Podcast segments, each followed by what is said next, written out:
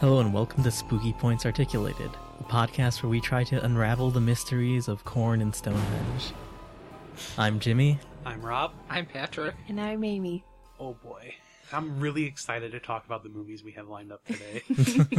but, you know, we have like a new Scream movie coming out, and that kind of made me like contemplative about slasher films in the genre of horror nowadays.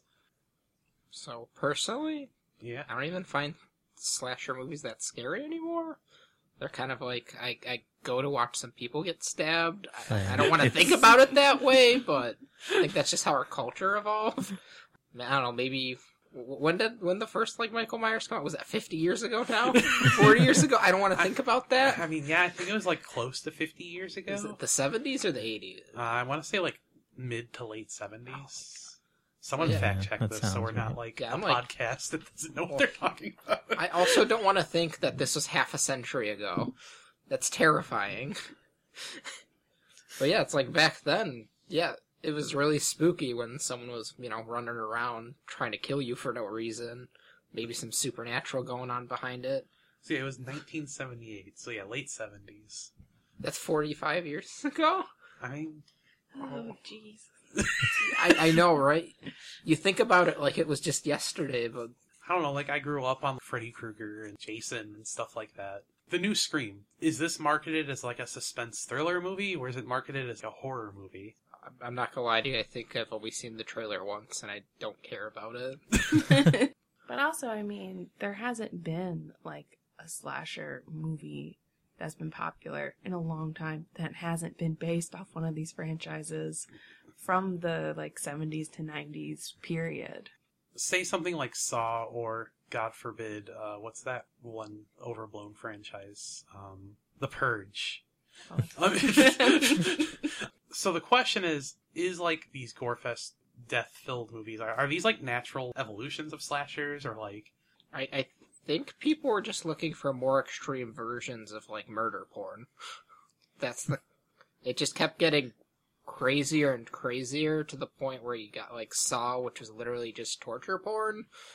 Like, Well, I think there's been a shift of like individual people doing like Saw. It's one guy, and then you know followers of him doing these things. Whereas the Purge, it's like it's an institutional problem. It's not just one guy. It's that our society, or we live in a society, our society as a whole is what's causing this violence. so I guess is it becoming more of a statement on who we are as a people nowadays? horror is always like a statement about something about humanity and like if we look at those things as the evolution of maybe slashers. How did slashers or was it like be, of being afraid of like the weird guy in town or the weird guy in town, the town weird being person out drifting alone by through. yourself And nowadays it's like less afraid of the one person and more afraid of like maybe the collective mind and what happens when many people get together for a good slaying, I guess. Like I don't I don't think it's a coincidence that like we see the end of the slasher like in the 90s and then like in the early 2000s suddenly we have movies like Saw. I feel like these are things like they're definitely feeding into them. So the real question is when do we circle back and slashers become cool again? Well, I know slashers are still a thing on the indie scene, just not on the main scene. I know they're making a lot of like smaller movies. Yeah. What was the recent? Was it like Val? Was it Valentine of the Dead or it was some weird like it was some weird. Probably something of the dead. well, no, no, I, I don't know. It was some weird. It was an actual slasher movie where this guy I think showed up on like Valentine's. Oh, Day. My Bloody Valentine. There you go, that Oh, yeah. movie. And then they made was it My Valley 3D? Yeah, they had to. because like, that, that was I the era where like- 3D was big. But that I'm not gonna lie, that's like the most recent like slasher movie I kind of remember, and that's not even Like I completely forgot about that movie until you mentioned it. exactly that's that that's what modern slashers are. You see it cool in the moment, I guess, and then you forget about it. They kind of don't uh, leave anything for you to remember anymore. I think part of it too is that there was this big fear of like, oh, our nice, you know, middle class white suburbs are safe and nothing can hurt us here. And but then here comes this guy who can infiltrate into this and still hurt you. Whereas I view that it's not been safe for a very long time, you know, due to domestic terrorism and though crime rates have gone down, reporting has gone up, and so like people feel they're more unsafe, and so it's not as much of a thing that like is such a shock to go see in the movies that like oh someone would come in and like try to hurt you like people are already thinking that this is going to happen I also just pulled out my phone, look at the BuzzFeed. Ah, yes, fourteenth school shooting. We're like three weeks into the year. It's like yeah. Cool. I'm desensitized. I don't care. So like the internet and like the post 9/11 like landscape, you, you guys think that like the world is now such a scary place. A dude with like a machete is just not enough to scare us anymore. yeah Wait, you, you're gonna give me the sweet release of death, please? Thank you. It's only a machete, thank God. I thought I was gonna get anthrax in the mail. Like, So if you do want to have some fun with like classic slasher style movie construction, but also like just have a good time, um, I recently rewatched Club Dread with Pat and Eric, and man, that movie is as good as I remembered it being. yeah, that was that was a fun wild ride. I don't know why I saw that more as a comedy and less as a horror movie. Well, it was That's definitely it was definitely a comedy. yeah. Like but. Is it wrong to say that I see a lot of these movies like that nowadays? More as like I'm gonna go in there for some cheap laughs and watch some people make some really dumb mistakes for no reason at all. it's like man, I'll never forget the line. Oh no, I'm not Machete Phil. I'm Machete Steve. Man, makes you wonder if there was actually a Machete Phil out there still. the fact that he had to distinguish it means there probably was a Machete Phil at some point. He might still be out there. He's just upset. All the people are dead. He shows up late by like a day. Where's my penis? What happened here? what the fuck are you guys talking about It's Club Dread. Is this going to be I- someone's movie choice in the future? I feel like that'd be really good for like an April Fool's episode because it's it's just it's it just takes the piss out of all like the spring break slasher movie type things where like these people lock themselves on an island with no boats to party and then it's just like oh a serial killer starts killing people And we won't spoil anything else. yeah So, in the vein of things that used to be considered scary that um, modern generations might not find so scary, um, this month we watched Children of the Corn, uh, made in 1984 based off of the Stephen King story. Um, I think none of us had seen it before, right? yeah I Wow. thought I did but apparently that was a fever I- I- dream I- I saw one of them, and at this point, there's too many. Man. And how do you make a sequel about this story I mean, there's like more children. how many haunted cornfields are there? But wasn't like ninety percent of the kids just kind of convinced by this dude going like, "Hey, isn't it bad to kill people?" I mean, there there's some like religious zealot twelve year old girl who got knocked out and left in a car With a dead body. with I a mean, dead body. They'll probably just pin the murder on her. It's fine. Try to figure out did he forget about the dead body in the trunk at that point? Yeah, Because he just had a, a fun day, a fun night. So our focus is a guy named Burt who is kind of a patronizing, terrible boyfriend slash husband who literally just bumbles his way into a plot that he really had no business being in. Yeah, if if you've never seen the movie before, the basic gist is that um, there's some entity who lives in the cornfields of this town, The one who lives behind the rose. um, who convinces the children of the town to murder everybody else. Um, What was the story?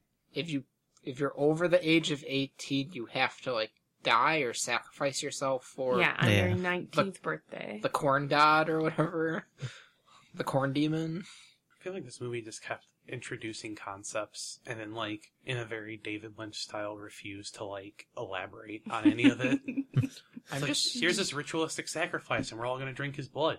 Cool, why do you do that? Outlander I'm, I'm mostly impressed these kids kind of like survived with a good way of life for three years without anybody outside noticing. They kept mentioning was it the town of like Hem- Hemingsway or Hemingway or whatever.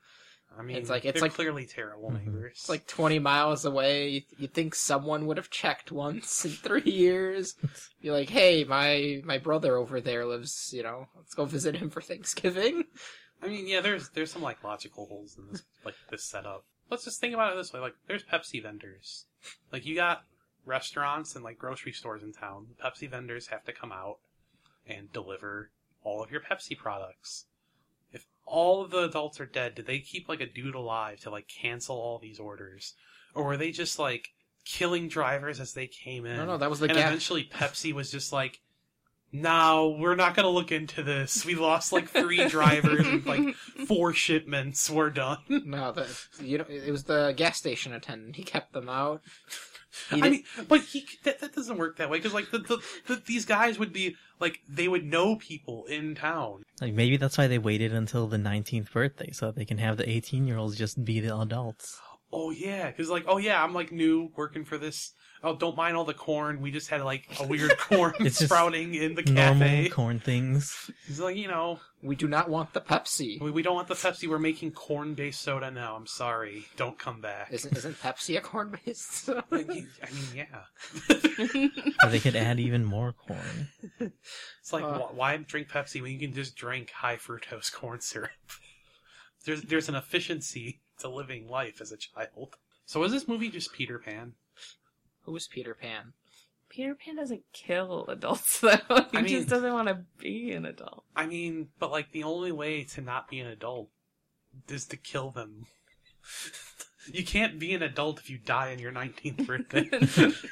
It's like while watching the movie, we're like literally talking about it. What happens to the last kid when he turns nineteen? Does he crucify himself? I mean, I'm Does he I'm leave saying. town and spread the gospel? Like, in, theoretically, in 10 years, this problem solves itself. Like, this, this entity is clearly tied to the cornfield. Just don't move into this clearly haunted town. or Boom. does or does Problem solved. or does the entity in the cornfield eventually become powerful enough to leave the cornfield?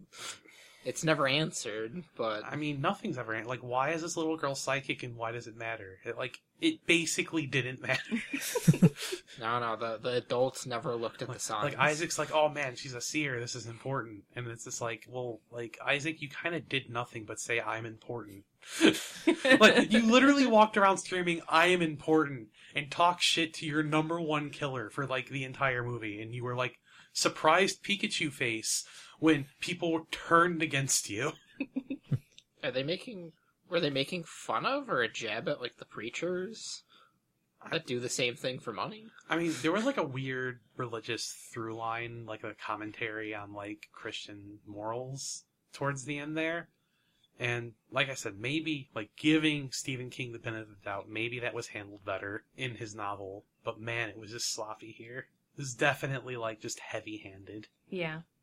Oh yeah, him yelling at the children. It's a false religion unless you have love and compassion. And then beats the shit out of the child. Smacks child doesn't say anything, leaves like a Chad. It's okay. You never have to kill the child and you can remain good because the demon will just, I guess, for some reason kill him for you.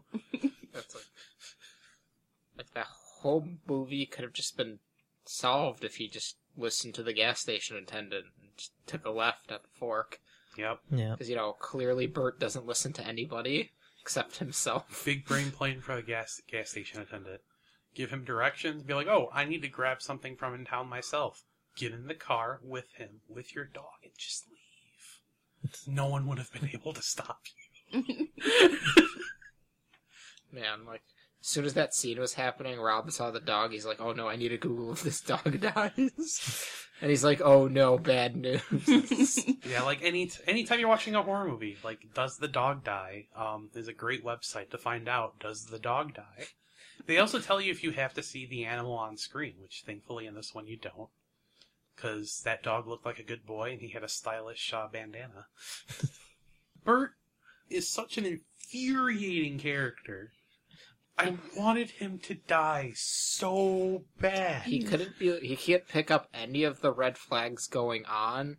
And then toward the end, I think he kind of became a hypocrite to himself, where it's like, "What do you guys do and not following the rules?" It's like blah blah this that. This is like, Okay, let's all leave town now. like his girlfriend slash wife, like he refused to explain anything to her. It was just like, hey, just lock yourself in the car while I go. And she's like, why? Don't worry about it. Just stay in the car. it's like, motherfucker. I need to go to the cornfield. It's calling my name. I have to go return some videotapes. Yeah, I, it was hard to root for anybody in this movie besides like the two little kids who were resistant against Isaac and Malachi. Which can we talk about Isaac and Malachi? Mm-hmm. Because like the I especially the actor for Isaac, I'm like, damn kid, you really nailed like that like egotistical, judgmental like way that you know overly religious people can speak and act. And I'm like, how did this child do that? yeah, I mean, it's really upsetting that like he didn't really go on to do like much else. That is like really good acting for a child. The only successful actor out of this was uh, Linda Yeah. Hamilton. Everybody else kind of like petered off and maybe did some TV shows and stuff, but nothing fantastic. Like AB was saying, was it uh, Malachi and uh, Isaac? The child actors actually tried really hard. Like Malachi made me really hate him and want to punch him in the face, but he did it in like a good way and not like a condescending way or anything. It looked like he was having fun playing the role. It's like this. This really did feel like an atmosphere where like the children did feel like they were in charge, and like you could tell on screen that like the chil- child actors and like the adult actors in this were like on the same pecking order. They exchanged lines, and you really felt they were like, equals, and this was like a situation where like these children are a credible threat. That's actually like surprisingly really solid about this film. Mm-hmm. Yeah, what- Job and Sarah, they like been through this whole thing. They realize they're in a fucked up situation. They're still kids, like playing Monopoly. That is really wild to me. Does anybody want to talk about those special effects at the end? I, th- I think I saw a fire tornado going through this cornfield. Did we watch an exorcism happen? No, I, I think, uh, I think someone described the scene of Isaac's death with what Nebraskan space program. Oh, yeah. oh yeah, when they shot when they shot the corn cross to s- It's like, yeah, look, Nebraska space program taking flight. One day they'll make it. They'll spread the gospel to Mars or the moon or something. Um, but yeah, it was definitely interesting to watch, but I don't know that I would classify it as like scary or like horrifying, like at all. The passage of time has definitely turned this movie into more funny than actually anything horrifying. I feel like it would have been scarier if there was more common sense since, like, they didn't have a way out of this town for, like, three fourths of the movie. Because that, that's Yeah. what makes like good horror video games, right? Like lack of control in some like- aspects of your circumstances. Like if they if they're, Yeah. if they, like, pulled into town and they got out of the car or, it, like, broke or, it, like, drove over some road spikes or something, and now you're kind of trapped. All right, Jimmy, Uh-huh. you're making a Children of the Corn horror game. What would you change about the plot to like make this work for the modern age? hmm. So that first kid explodes all over the car. no, that's going too far. Or that might work. Yeah, yeah. I they- mean- they just packed him with C4 and just Well, no, Like uh, that solves the problem of getting rid of the car. they just they just swarm the car with knives Oh, and yeah. sickles. like no, like- the raid. too.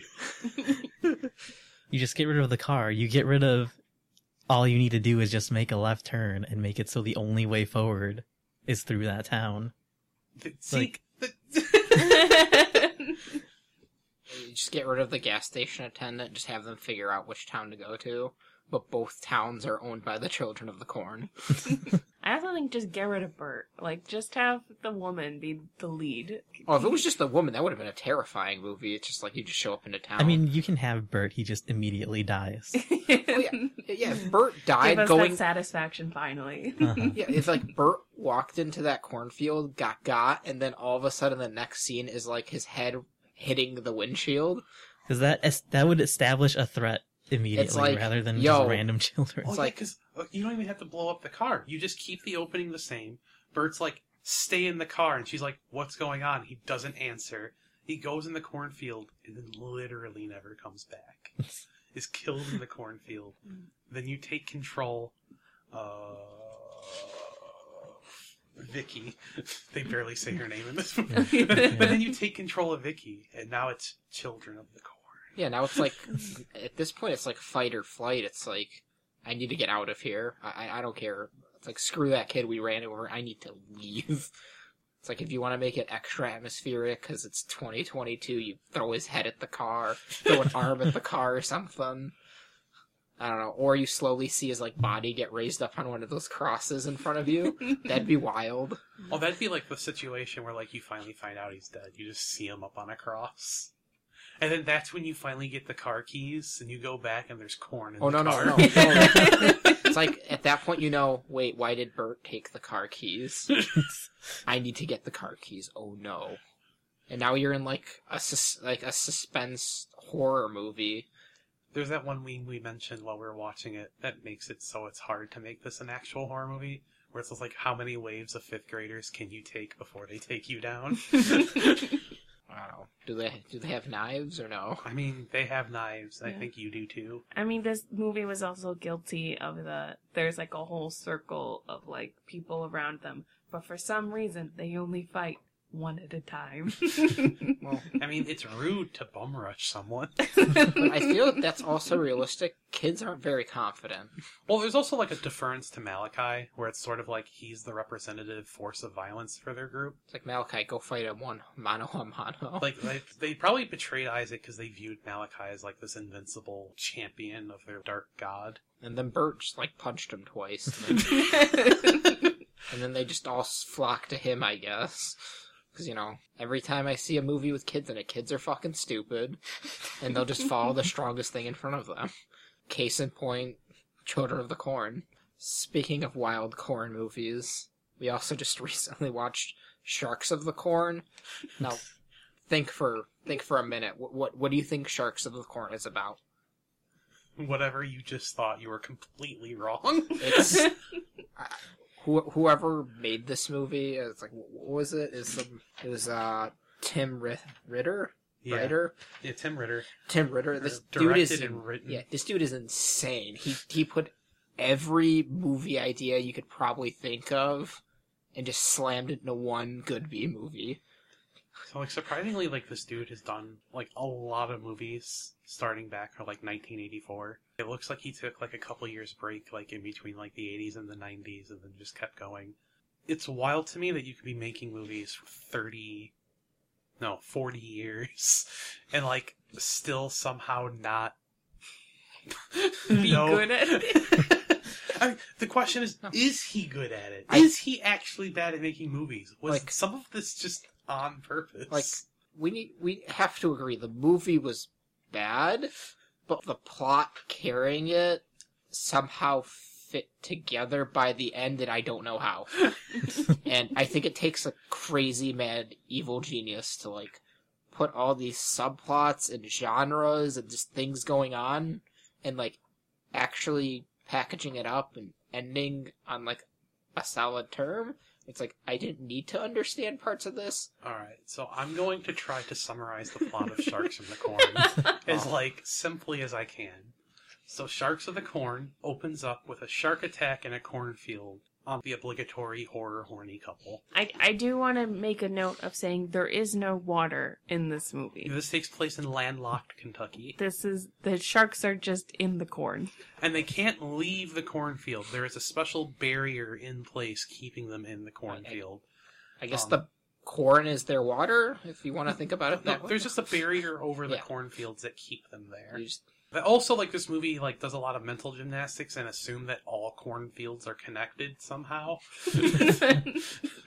But going beyond that, so essentially, there's a random shark attack, and then we also meet the serial killer who kills people by biting them with shark jaws. This guy's a serial killer who's also a cultist for the cult of Chichi Metal, a shark goddess who is going to transform all of them into great white shark human beings. And they're getting the information for how to complete this ritual through the electromagnetic signals coming from Stonehenge to give them the celestial revelations.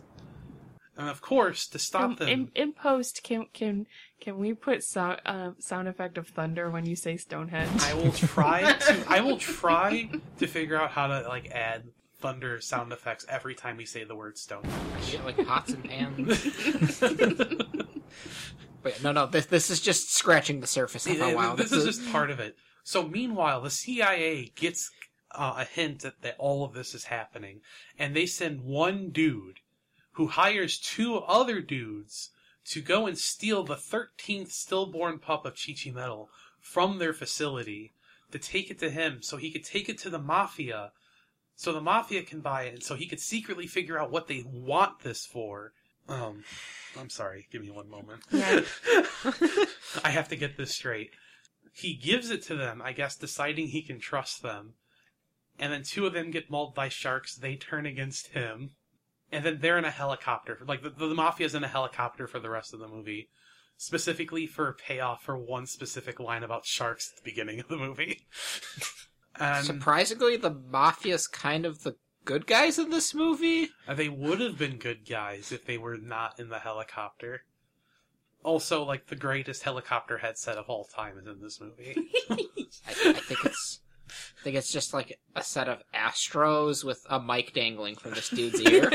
Not, I I mean, like a full blown mic. They just hung it from his ear. Yep. Like we didn't notice at first, and then we then Rob went like, "Wait, what?" and once you see it, you'll never be able to unsee it. So you're welcome. And then there's another plot, which I guess is the main plot that I don't want to spoil too much of if you like watch it. But man, it's stupid too. So yeah, this movie was solidly better than Children of the Corn, I'd say. Well, it also one of the reasons we watched Children of the Corn was to find out does Sharks of the Corn have any inspiration from it? And the answer is no. After There's no parallels besides corn. Except for maybe Grenade Bitch. I know, I know, from what I looked into, was it uh, Sharks of the Corn is technically a rip on Jaws Yeah. because it's kind of a We gotta Shot close for- the yeah, cornfields. yeah, it's a shot for shot remake of Jaws, but in a cornfield. Yeah, in Kentucky. Man, I missed the part in Jaws where like the goddess of the great whites, Chichi Metal, came down, and our boy Sasquatch from the top ropes came in with his mighty rock and smote her protector.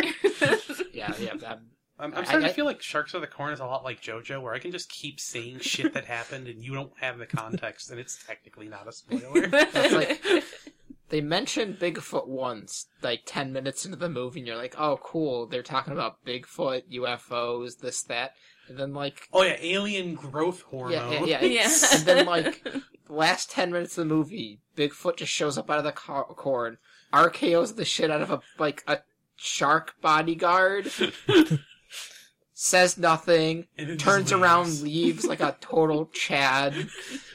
And our characters just look at each other going, was that Bigfoot? It's like, yeah. And they're like, hell yeah.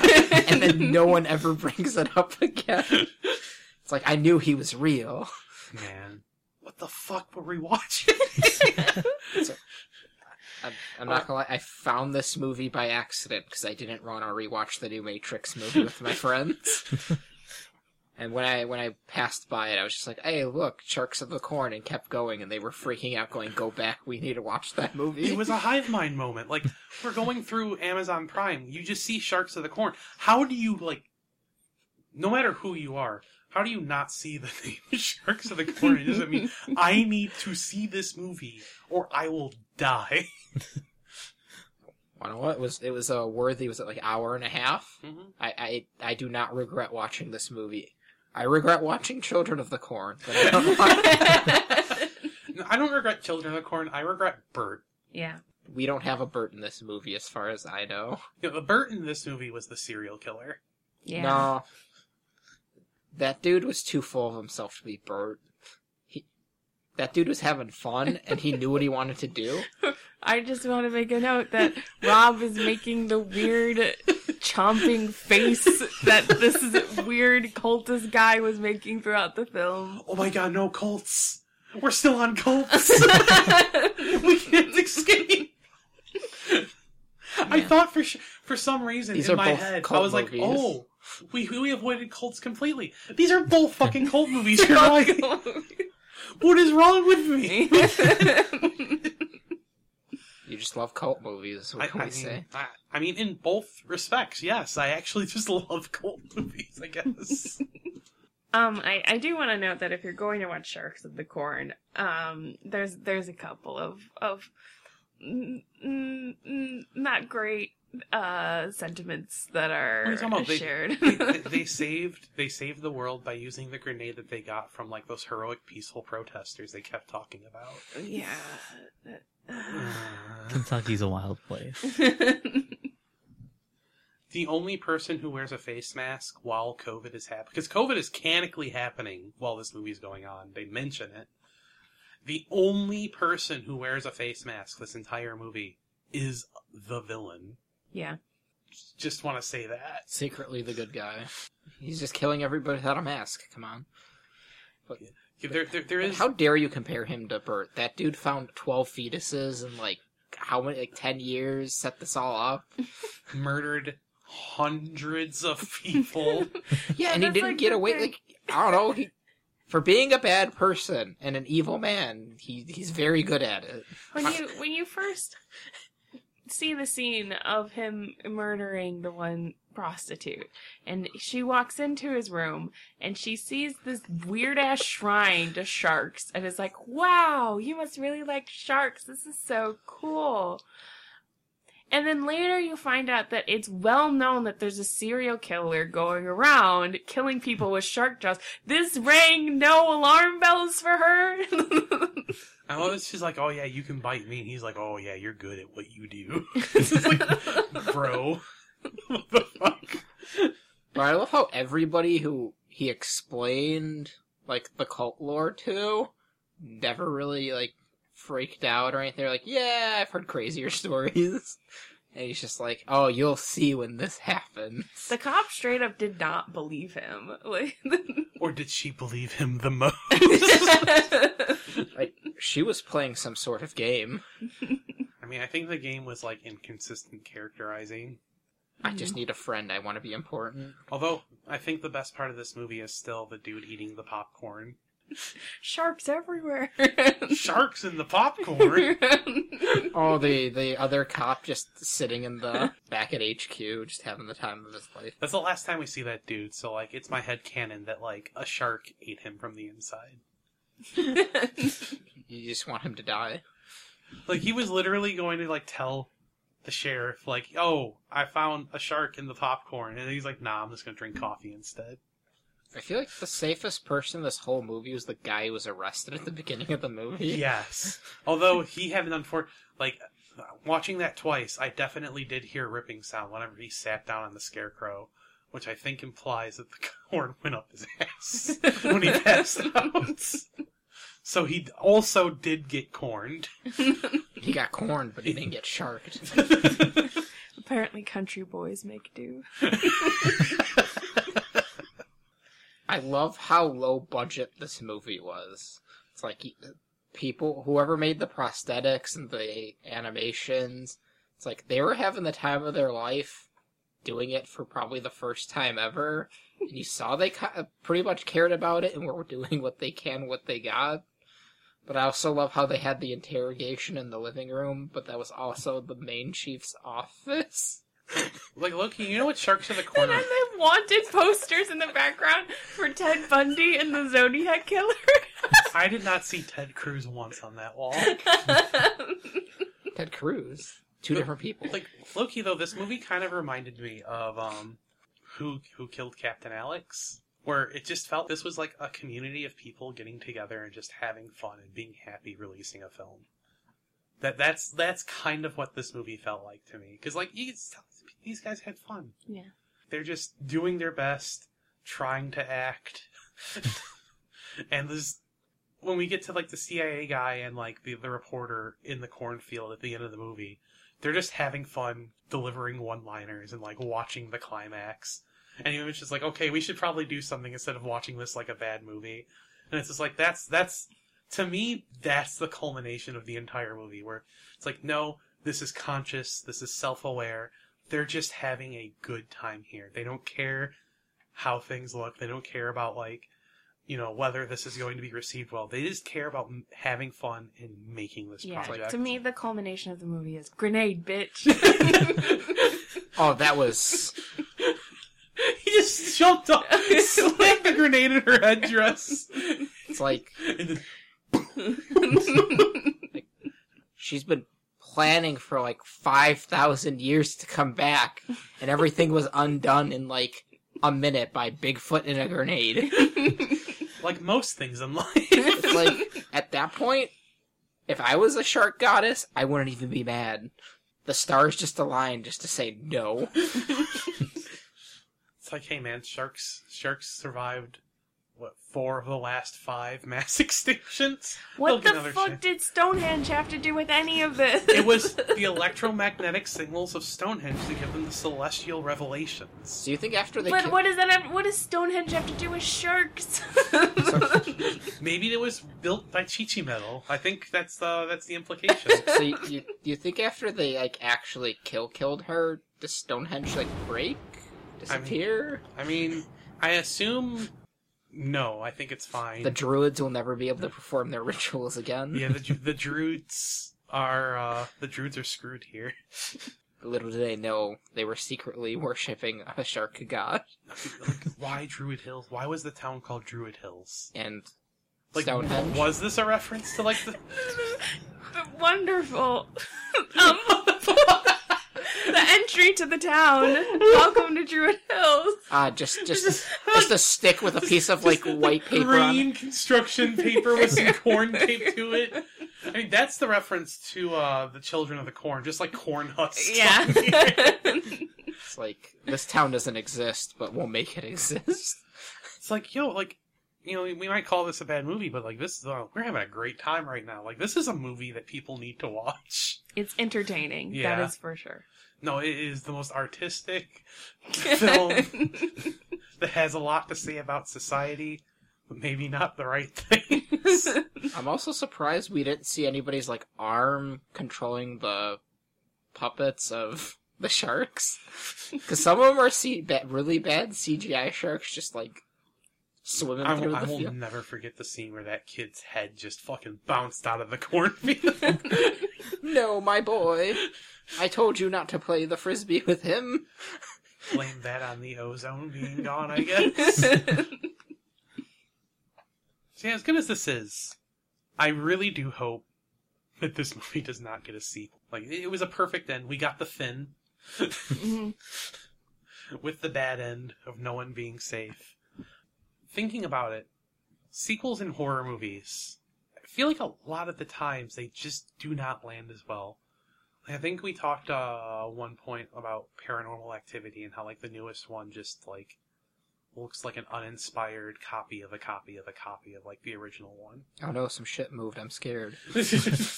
How many times can I make the shit move and be scary? hey man, the first one was like Like, I understand they made like the three and they turned into like a little series where it's like, okay, the demons started here and then it followed them here. Okay, cool. But why are there seven?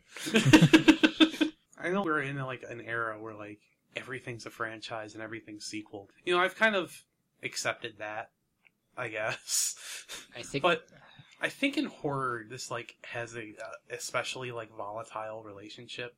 Um, let's take maybe like Ju-on or um with a REC. Um, first REC, fantastic. Yeah, great. Second REC, they really went for it. They did a lot. and everything after that, now it's just like, oh, these were popular. These were like, you know, successful. Now we have to keep this going, even though it really doesn't make sense for it to keep going. hmm I will milk you until you are dry. And like, I feel like this is especially damaging in horror, where like the more we learn about this, it's like you know, lore is cool and all, but like the more we understand this, the less it's inherently horror, and more just like lore movies almost. Yeah, I mean, part of horror always is the unknown. The less I know, the scarier it usually is. And if you just leave it there and have me thinking for ages, going, what the hell was that? Cool. But if you make another movie going, oh yeah, that was just this. It's like, oh, well now this first movie sucks now too. now the second movie is just a lore dump. Why is I there a third it, movie? it has to do with how many sequels you make. Because I feel like you can still make one or two more movies after the original, where you're still keeping something secret while revealing things. You know, just to develop it more without totally ruining the like suspense and horror part of it. But once you start getting into the fours, fives, and aboves, it that's when it's like When they're really Leprechaun back to the yeah hood. you you're scraping the bottom of the barrel for like new information and you end up accidentally explaining everything. Okay, so like take a look at like Ju-on, where like I think pretty early in the franchise they tell us literally everything, but like because the storyteller the st- story style is like vignettes and like almost like anthological with like a connecting plot, because like we don't know what Kayako wants, which I think that's like the most important thing for your monster. You they have to remain inhuman and un- understandable and like finding out at the end she just wants to like be reborn into a physical body why are you making more like Ju-on series like after that? Well, because we keep aborting the fetus, Rob. no no no no it, she, she was born it's done No, no, no. we got there we we gotta go back in the timeline. Gotta fix the, the fix the birthing, make make an unbirthing. I am the director. I can do whatever I want. i mean that series does play around with the weird future past stuff it's like you're haunted because you will enter the house in the future so you already have Just don't don't think about the house. I think I mentioned like before we started recording, and this also like touches on slashers a lot because slashers really like their sequels. I watched like almost every Friday the Thirteenth movie in like one day, and it's there's a certain point where you can feel that they're pulling things out of their ass. It's like by the end of the, like the franchise, um, in um, Jason Goes to Hell, they pull this random last blood relation to Jason Voorhees as the person who can finally murder him for good. and that's all. And the only reason that exists is to set up the Freddy vs. Jason movie that was pushed back like a decade. yeah, Freddy vs. Jason is canon to like Jason timeline, as well as Jason X taking place canonically after all of that, but releasing before Freddy vs. Jason. Huh. Yeah, I know. I know too much about that. it's like it's kind of like Pokemon, where like I cannot get that mental space back. Do you think they started with this vision or just kept going? I mean, the first one, absolutely not, because the first one was like Like- the villain was Jason's mom because she was mad that her kid died. Yeah. um, because people were having sex, which is why like the whole like trope of like, oh, teenagers having sex in the woods getting married, like that was the original grudge of all of this. And then in this, like, like at the big, at the end of the first one, there's like this creepy moment where like the emaciated body of Jason came up and dragged someone underwater, and then in the second one we get witchcraft that like keeps the anger at horny people alive within Jason. So he rises up out of the lake and starts, you know, this is where you actually get Machete Man Jason. so is there someone who owns like the rights to Jason, I Or- wouldn't know that offhand. or is it just like everybody creates their own little story and they kind of mingle? Um, for the most part, it was an ongoing canon. Okay. Like, there's like a point in the middle where it's just like, okay, time for another Jason movie. This is this feels exactly like the last one. I, I wonder if at some point they just like went too deep and couldn't stop. Maybe that was the issue. I think it was just. It's like one of those things where like it was like Call of Duty, where like Well, I know why, it's- why not just keep making them? They keep making money. Well, I know it's like it's safe. We can kind of just remake it with a new kind of spin. That was about it. Oh. People are gonna go see it because it's like, oh, it's a Jason movie, and It's it's a Jason movie, and those movies were like ridiculously cheap to produce. You just needed to spot in the woods by the waterfront, have a dude in like a fucking hockey mask just walking at people for two hours. well, also, I mean, it was it like the same like group of like writers and like director? Because I don't think so, right? No, no, no, definitely not. so. I wonder if So- there was like an over like a storyboard people going for like the studios or whatever that were keeping this. I think it was a lot like Kamen Rider movies, where like there's some people who like really cared about the canon, and there's other guys who's like, oh man, I'm getting paid to like kill these teenagers in the woods. Die faster. yeah. It's like towards the end, it felt like they were really trying to bundle things up. I feel like people were trying to do MCU style things for a very long time, and it just took so long to get the funding to do something like that. Because I feel like Freddy vs. Jason was supposed to be the kickoff of like a huge like horror movie uh crossover thing. Because there was like rumors of bringing Michael Myers into the mix for a sequel. Because technically, like Freddy was still alive within like Jason's dreams and stuff. So Yeah. like there was like a whole thing with that. Um, and obviously because as we discussed earlier, slasher stuff was dying. It just kind of didn't happen. But at the same time, should it have? like, like, like, why the fuck did we need so many like Jason movies? Like, you could have written about anything in the woods.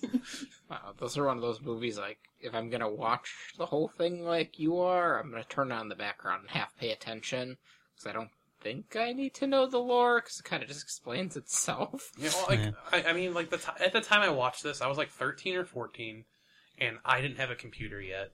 So like, whenever I deep dived into something, that was like all I was doing for an entire weekend. Man, you are more dedicated than I am. Don't keep making horror sequels. It keeps diluting it. I, I think I think if you do just I do think probably you want to keep the same people who worked on the original project. Um or at least some of them instead of like restarting new and like people who think they know what the series is about but maybe don't actually know what the series is about, you know. maybe, maybe go in with the idea of starting like a two or three part series movie and not just going, hey, the first one made money. What if, what if we make a sequel? It's like studio says, here's a bunch of money, go for it. I mean, going back to Rock, like it definitely seemed like they were planning on making more than one yeah. from the end of the first one. Like Jimmy, you're like a big zombie guy, right? Uh huh. Like, how many of like Night of the Living Dead's have you seen? Uh, All of them. not all of them. Like the newer ones I haven't seen. Okay, I think up to like Diary of the Dead. I don't even think I've seen Diary of the Dead. I Yeah. think I've seen Diary. Like it's like, which one was the one where like the end of the movie they actually dropped the nuke on the town, and then like the end of the movie was it like raining, and it's just like you knew that like the radioactive fallout was just gonna spread the problem. Oh, uh, Are you talking Return of the Living Dead. I think. Okay, yeah. Is that the one from like the 90s or the 80s? Was that the one with the goths in the cemetery, or was that like? I, just- yeah, I, I think, it's that's- Return of the Legend? I the think you're Living Dead. talking yeah. about the one that was. It's not like technically in that series of like Night Day of the Dead, but yeah. Yeah. You're talking about the one with the military, where they keep losing like the Oh, the- zombie. Or the military that has like the toxic waste stuff. Yeah, yeah, like, and they keep tunnel losing. They keep losing it, and like it ends up in a town, and then it keeps reviving. Yeah, Man, that's. those movies are fun, Uh-huh. but are they bad? like at that point though, like, man, we really lost the sauce on like what kind of like slow burn, like inevitable threat like zombies are, just like building at your walls and like Oh, the desperate well, attempts the, to survive. the zombies stuff. they made in those movies were like unstoppable. Well, didn't yeah. what, is that the movie where like the zombies were talking and like were kind of funny? I think so. Like I think they had more like human humanity intact, It's like- and- but they were also like pretty much invincible. Like, Or there's there was no- like that was when it was like, hey, who's the current president? And like the zombies just like, uh, Eisenhower, and they're just like, yeah, fuck going to the hospital. Yeah, I think that was a rip on the like Night of the Living Dead movies because they made Yeah. it more as like comedy based, but also like super gory and stuff. And they kept making fun of like that the military could never handle it, the people could never handle it, and no matter what we do, it's gonna keep spreading because it's like cool, you nuked it, but now it's in the groundwater or whatever. And then like there's that like remake of Night of the Living Dead that they made pretty recently that was like so unremarkable I can barely remember it now. I just remember being kind of pissed off about the ending. Maybe it's because someone actually survived. He wants people to die. I mean, like usually it's like you know, all my homies hate nihilism, but there's something beautiful about the nihilism of the original Night of the Living Dead, where like we have this dude who's obnoxious, so like we have to put ourselves in the basement, or like we won't survive the night, and that ends up being the objectively correct play that they have to like that, that our like main character has to play at the end to survive. If, even after getting like getting through the night, like just the tragedy of just like looking through the blinds and like someone's just like, oh, I see something moving in there. There can't possibly be a survivor, and shoots him. Mhm. It's like that is just such a a nice, cold, empty way to end your film, Mhm. and then they have to make more. Maybe that's the real horror losing losing the magic of like that first movie you watch and like seeing it turn into a caricature of itself. I guess like, well, with the Night of the Living Dead thing continuing with, like the sequels for Night of the Living Dead were pretty much like separate stories Yeah, and not just like continuing or going deeper into the whole zombie thing.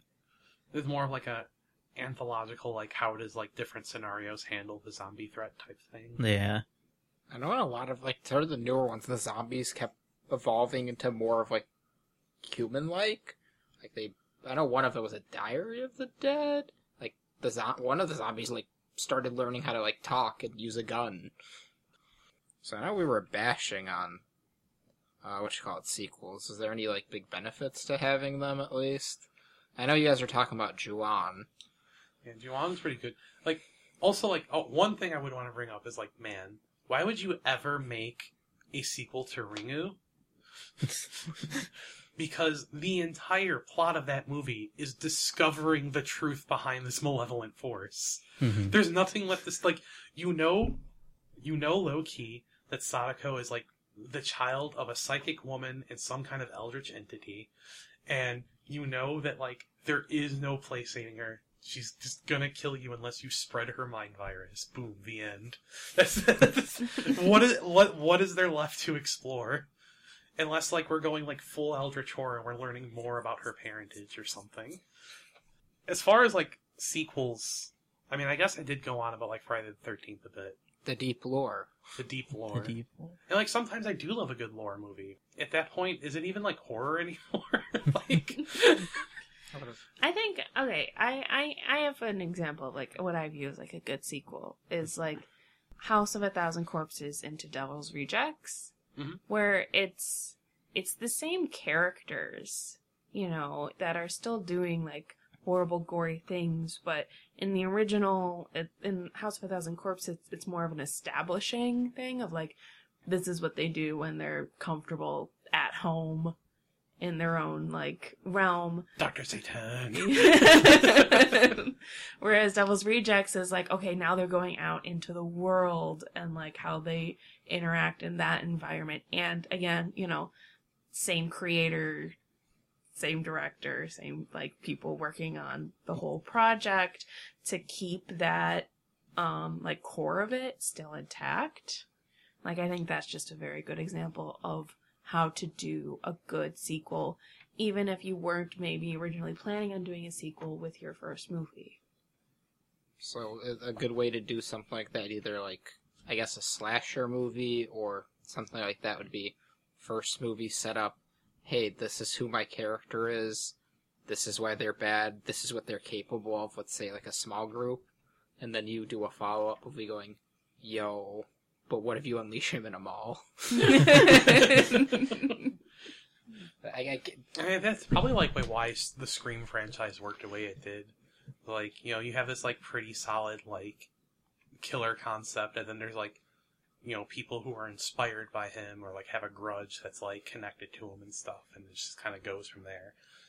I, I, I mean, I guess that like leads us to like, hey, if a slasher film is gonna have a chance in the modern age, it has to be from a group of people that keep the original concept in mind and expand upon it. just stop. This, re- these two conversations was secretly convincing me to watch the new uh, Scream movie.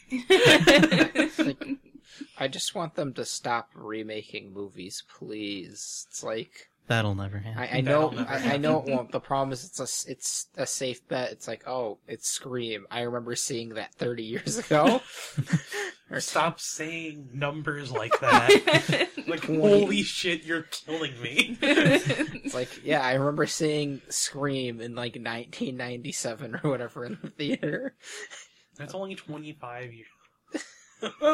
ah, see, I made you say it. But yeah, Wait, it's wait, like, what year was Scream? Is this is this another like I'll see you again in 25 years scenario? it's like, I, I, I, the way they're making that looks nice. At least the characters look older.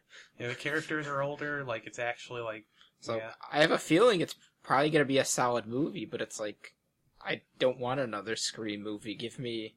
I don't care. Give me another Ghostface movie that isn't Scream. Start something new. I don't like. I mean, Ghostface. Give me the Mickey Mouse Killer. it- Come it's, on. It's literally just a dude with a knife. Like Wanna would be. you know what? What is scary about a dude? Uh, do you know how many people survive getting stabbed? Most people survive getting stabbed. But what about twice? And like, you know how many people survive getting like, I don't know, hit in the head with a baseball bat or some improvised weapon while like someone's stabbing them? Way less people. That's all I'm saying. Like, if Ghostface is coming at you, going to stab you, get the nearest blunt object and at least hit him in the head after he stabs you the first time. Boom, you've won the fight. This is the classic internet net knife versus bat argument. Yeah. like this, du- but also this dude in a mask. Dude, what is he gonna do when you break his arm after he stabs you? It's gonna take you a while to go down after getting stabbed unless he gets an Yeah. instant kill shot. But, like also, Like, this is, I'm just saying. in I, honesty, I'm glad to know that you're on Team Bat. in honesty, you can also probably just move to the side really quickly. He's wearing a mask. His field of view must suck. Yeah, I'm like- like, yo, like Ghostface is scary when he sneaks up on you and like gets you all confused. Oh, And you know, shit. when he's playing the game of like calling you, saying, "I know where you are," this, But that, when, when he blah, blah, like blah. when he finds you in a hallway and you know a serial killer's on the loose coming after you, how are you not carrying something? You know, that actually reminds me of one thing that I've heard is, um, it, Ghostface is a killer in Dead by Daylight, Mhm. and he's technically the Ghostface because they couldn't get the rights to, I think, the actual character, but they could get the rights to the mask. so he's technically not the Ghostface from the movies, but apparently the lore they wrote for the Dead by Daylight Ghostface is like amazing. Really? Yeah. Damn, that's fantastic. Like he's like a super scary, threatening killer. I just want like this wild movie where it's like a killer Mickey Mouse inside Disney World. There's no way they'll ever make that. I know they won't, but do you know how wild that would be? Just fucking murdering kids, I mean- murdering their parents. I mean, it'd be kind of cool if, like, during That'd the movie, they like go to like this underground like facility underneath Disney World, and they find like Walt Disney in a cryogenic container or something. like Disney just goes all in on like all the satire on themselves. It's just like, hey they man, revive Walt Disney because he's the only one who can defeat them. it's like you know what? Like if Disney did that, I respect how much of a stranglehold they have on things. Because if they're if they're uh, are willing to laugh at themselves at that level, it's like okay, maybe we can still get things out of Like, them. at this point, I'm getting tired of remakes and I'm getting tired of zombie movies. The Walking Dead killed zombie movies for me for like a really Like- long time. I enjoyed The Walking Dead season one, but after that, people became the biggest problem with The Walking Dead. All right, so this is gonna be like a segue. All right, so I'm I'm I'm rewatching Kamen Rider Agito with Eric, and I swear I have a point here. So we're watching this scene, and like they set up earlier, it's like, oh yeah, the the last dude who was seen with this other guy who was murdered was like at this cafe with him on its 10th anniversary, and all the customers here had this like glass. And just set that up and just leave it in the back of your mind. And then this children's television show just shows this dude's cupboard later on. The cup is there. There's no dialogue to bring it to attention. Guy's kid's bringing it out. It's like pour tea into it. And then he accidentally knocks it over and it breaks. Guy comes over. He sees the broken cup. And you see like a pained expression on his face. Like filled with guilt and some other emotions. This is a show for 10 year olds. And then I just remember what made me stop watching The Walking Dead, where the lazy metaphor where he's explaining chess pieces, and it's like, okay, yes, we get it. The governor is like looking at himself like a king piece, and then the kid just goes, "So you're kind of like the king." I was like, absolutely fucking not. And then he pushes SpaghettiOs out a window, and I just turned off the series forever. Man, fuck The Walking Dead. I'm gonna come right out. I'm gonna get shot by the audience. I'm okay with that. But fuck The Walking Dead. They talk down to their audience too much, and like, It's okay. It's like it was about zombies, and then they just became a minor inconvenience for the rest of the show. It it definitely uh, I feel like suffers uh, the lost problem of they have this really cool like concept to start with, um, and then they didn't really know where they were gonna actually go with it. it's almost like a horror franchise that went on too long. It's only if people weren't crazy and knew how to communicate. like half of these problems could have just been solved by talking. So, oh man. Just like Kamen Rider. Misunderstandings and rivers. So I was talking with a group of other friends, and we came to a really weird conclusion. But have you guys seen 28 Days Later? Yeah. Yes.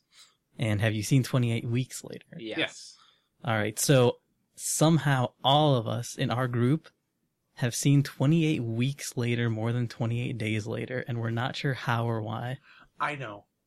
So, this is actually something that I thought about a lot. Uh-huh. Um, the thing is, is that I saw 28 Weeks Later before Days Later because 28 Weeks Later had a bigger advertising budget and had a wider theatrical release than 28 Days Later. So I went thinking like, oh, this is just like this new zombie, like infected type film. So I went and go watched it, and I didn't find out that there was a first movie until after I was done with that. Did it shock you? Um, it, it- it's the same thing with Crank. Like, uh, do you remember Crank High Voltage? like like back in the MySpace days, where like there there was like banners for it everywhere. Uh-huh. I saw that movie. I didn't even know there was a like a Crank one until after I saw that movie. By the way, Crank three win. You you set us up for a Crank three. Give me Crank three. Ah, yes, early internet when you didn't really hear anything. But you, th- yeah, that is not like an isolated experience. Like that also is my experience on it. How about you Uh-huh. guys? I'm apparently built different. and honestly, I can't tell you which one I watched first. I just know I watched both. I've I've watched both once, and like it was Uh-huh. back to back. It was just uh, you know, Oh, let's you- watch these two. Okay. Yeah. Uh-huh. I don't know. I think I watched it like I think it used to be played on either Sci-Fi or one of the other cable sh- TV channels. oh yeah, shout out to Garo for referencing Twenty Eight Days Later. It's like it's one of the better zombie movies out there, infected movies. So that was fun. I mean, I kind of like that idea of like zombies, where it's like they're not undead; they're just ravenous and insane and unreasonable. Mm. That movie, it's like those movies are great. It's like here's immediately after said effect, and this is like half a year now. This is what happened. I mean, if they ever make a zombie movie where like the cause of it is like fungal spores, I'm not gonna watch the movie because that'll be too real for me. The Last of Us. Which is why I've never played The Last of Us. That's Oh. too real for me. So, nah. hey man, I I, know the that. story is so good. man, if anything's gonna cause a zombie virus to happen, it's not gonna be a virus. It's going to be a fungus that hijacks our higher brain function and like causes us to spread it to other people. Don't worry, it's gonna find out we're too stupid and won't be able to do anything. What, what are you talking about? Like, they Are already you do afraid it. of mushrooms, Rob? Yes, actually, mushrooms, mold. Like, I don't trust I- anything whose brain is hidden miles underground and spreads throughout a forest. I don't know if you'll get this reference, but um, you you cannot kill me in a way that matters. Somebody out there will get it. Low key, this is just giving everybody ammunition, but like, man, fungus freaks me the fuck out. Cool, I gotta go find some fungus movies. What we should do is get one of those packs where you get to like grow mushrooms from like toilet paper rolls and just leave it in Rob's closet. that would be very uncool. I do have something slightly related. Is um so recently I have all of a sudden became a board game player and I got this one new one and there's a Kickstarter going on right now for like the series 2 which will probably be over by the time this is out so GG if you want the game. but there's a like solo board game called Final Girl where you're taking the role of like the last surviving heroine of a horror movie and you're trying to rescue like NPCs and defeat the killer slash monster and it's just like a pretty neat game for like playing out a horror movie. I've actually heard about this. I've, I've Yeah. heard it's fun. It's really fun. It's super like RNG dependent sometimes because like I'm having a good run, about to like rescue people, and then the killer like nothing personal kid behind me and a group of survivors and just like Super Saiyan power up murdering them. But yeah, if you're into board games and I guess solo board games, that might be something to check out. Okay, so this has been Spooky Points Articulated. You can follow us online at zeropointsarticulated.com and you can send us an email at zeropointsarticulated at gmail.com. Uh, we hope you guys enjoyed this month's yeah this month's. I, it's still ingrained in me to say weeks, but yeah, we hope you enjoyed this month's episode. Um, we'll be back with uh, Pat's picks for movies uh, next episode. Uh, we're also starting a uh, a new um, a new project. Uh, starting next month's episode and following, um, we're going to be taking a look at a horror um, podcast called uh, Magnus Archives. We'll be reviewing about a season a month. So if you want to follow along, you can find it um, on the Rusty Quill. Um, they also have their episodes up on Spotify and YouTube. So if you want to follow along, please give them a listen. They are fantastic. And don't forget to stay spooky. Ooh. Ooh. okay, perfect.